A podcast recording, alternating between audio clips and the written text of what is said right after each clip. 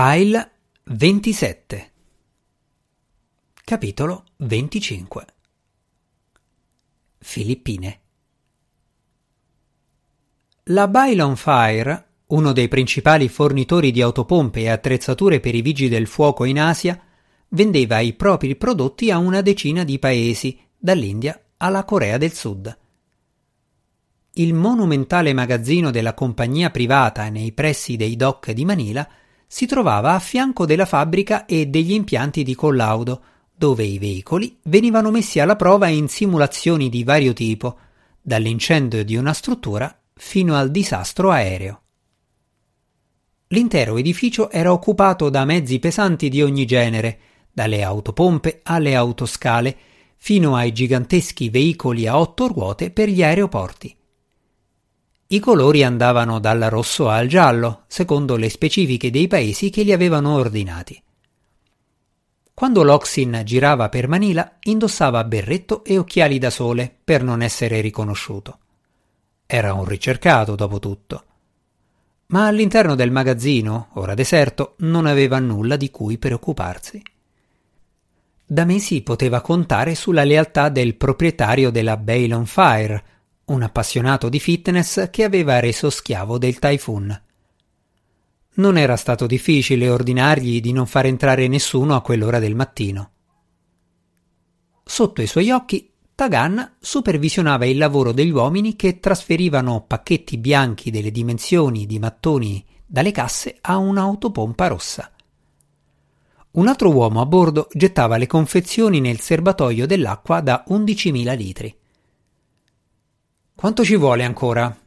chiese Loxin, impaziente di tornare allo scavo. Tagan guardò le casse ammucchiate sul pallet. Direi ancora tremila pacchetti. La crisi al laboratorio chimico rendeva quella consegna ancora più importante. Per questo Loxin aveva deciso di presenziare di persona. La ricerca di un altro Typhoon stava consumando le loro riserve di contanti. Il valore complessivo di quel carico di metanfetamina superava i 50 milioni di dollari. Bene, quando abbiamo finito, informa Lynch che imbarchiamo l'autopompa sul Magellan Sun domani sera. Voglio il bonifico appena il carico arriva a Giacarta. Sì, compagno. Era stato Tagan, specializzato in ingegneria navale, a inventare quel metodo di contrabbando. I pacchetti non erano solo impermeabili, ma anche galleggianti. A nessun ispettore doganale veniva mai in mente di esaminare l'interno di un serbatoio sigillato dentro un'autopompa. Una volta che il veicolo arrivava a destinazione e riceveva l'autorizzazione allo sbarco, la consegna al cliente era preparato in un impianto sicuro. Qui il serbatoio veniva riempito d'acqua le confezioni salivano a galla e venivano recuperate con un attrezzo flessibile analogo a quelli usati per tirare i cavi all'interno delle pareti. Trovate di quel genere erano l'unica ragione per cui Tagan era ancora vivo. Durante il loro triste ritorno a Manila, Loxin aveva accusato il suo compagno più fedele di avere in qualche modo guidato Beth Anders e i suoi complici sino a loro. Non c'era altra spiegazione, dato che il comando aveva raggiunto una delle loro strutture più segrete. Non c'erano stati attacchi su Negros Island, ma per sicurezza il capo dei ribelli aveva allertato i suoi uomini laggiù. Questo però valeva per tutte le loro operazioni. Dovevano controllarle e proteggerle finché non avessero scoperto fino a che punto fossero state compromesse. Il carico che sarebbe stato sbarcato dalla Magellan Sun quella sera era essenziale per i loro piani.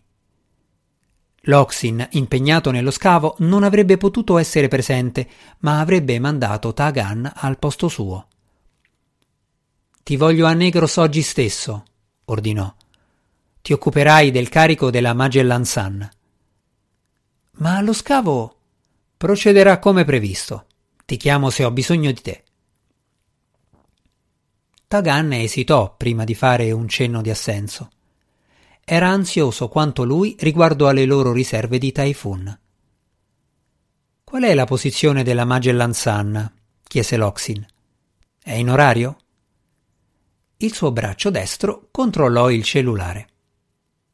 Secondo il GPS dovrebbe arrivare al rendezvous a mezzanotte, come previsto.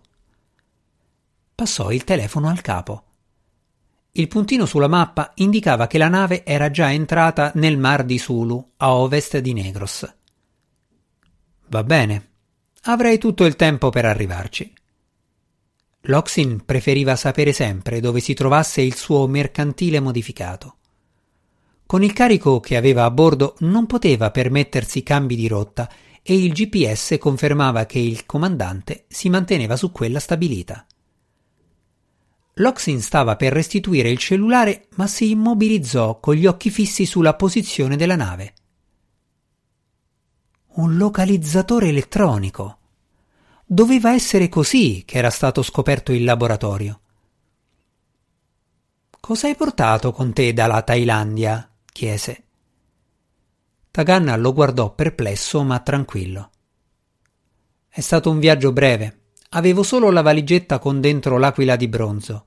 Beth Anders è scappata con il dipinto. Ha toccato l'aquila? Sì, l'ha esaminata prima che le mostrassi il manè. Per quanto l'ha avuta in mano? Solo un minuto, il tempo di guardarla. E l'altra donna? Lei l'ha toccata? No. Quando le ho perse dopo la sparatoria sono tornato nel locale, ho messo l'aquila nella valigetta e sono ripartito con i superstiti. Loxin sapeva che la valigetta metallica aveva un rivestimento interno di piombo, il che ne rendeva obbligatoria l'ispezione alla dogana.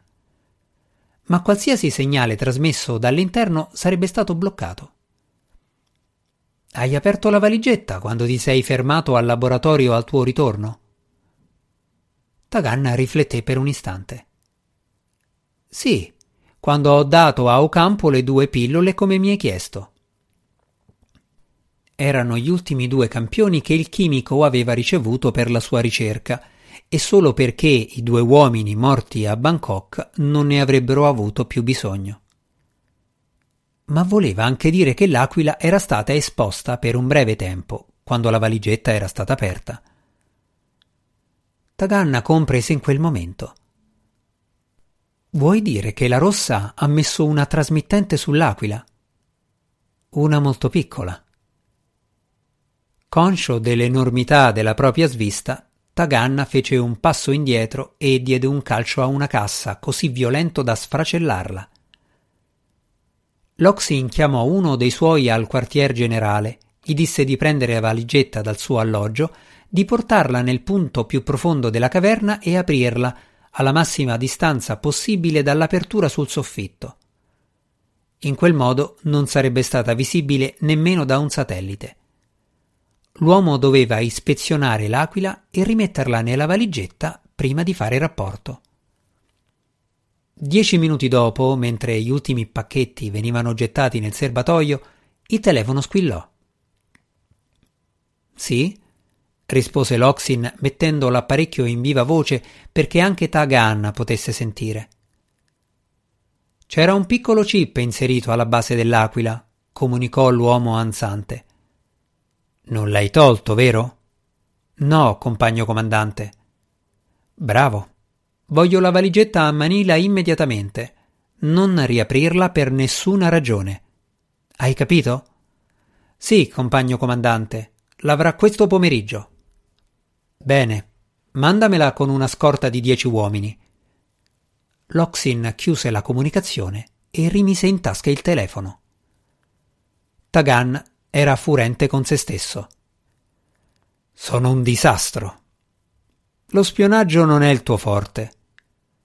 Il capo dei ribelli si sorprese della propria calma. Hai altre capacità più preziose. Non pensi di distruggere la trasmittente? Loxin scosse la testa. È molto più utile intatta. Tagan lo guardò dubbioso, poi capì cosa intendesse. Vuoi sempre che supervisioni io lo sbarco della Magellan Sun? Sì, mi occupo io delle cose qui. Loxin comprese le ragioni della propria calma. Ora era lui a tornare all'attacco. Quando aveva il controllo della situazione, riusciva sempre a tenere a freno la rabbia. Voglio scoprire chi sta aiutando Beth Anders. E ora che sappiamo che c'è una trasmittente nell'Aquila, avremo l'esca perfetta.